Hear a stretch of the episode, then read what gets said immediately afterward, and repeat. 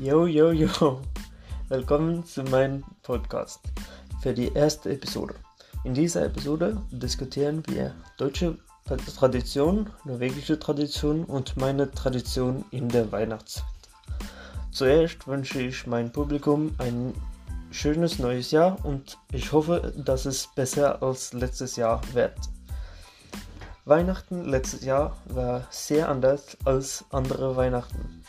Dieses Jahr habe ich keine Verwandte besucht und das war für mich eigentlich okay. Meine Weihnachtstraditionen sind, dass ich jede Weihnachten nach dem Frühstück Aschenputtel gucke. Die tschechische Version mit meiner Familie und vielleicht auch Reisen till Julian. Zum Lunch essen wir Gröt und zum Mittag essen wir Pinachet. Zum Dessert essen wir Dronimot. Dronimot ist ein traditioneller Dessert in äh. In Deutschland ist es normal, Wurst und Kartoffelsalat zu essen. Eine spezielle deutsche Tradition ist nach St. Nikolaus am 5. Dezember.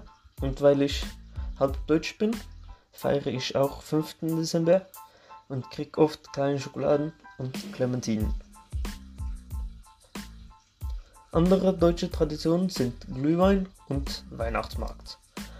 Mein Vater hat dieses Jahr Glühwein gemacht, aber wir haben zum Weihnachtsmarkt nicht gegangen, weil Corona.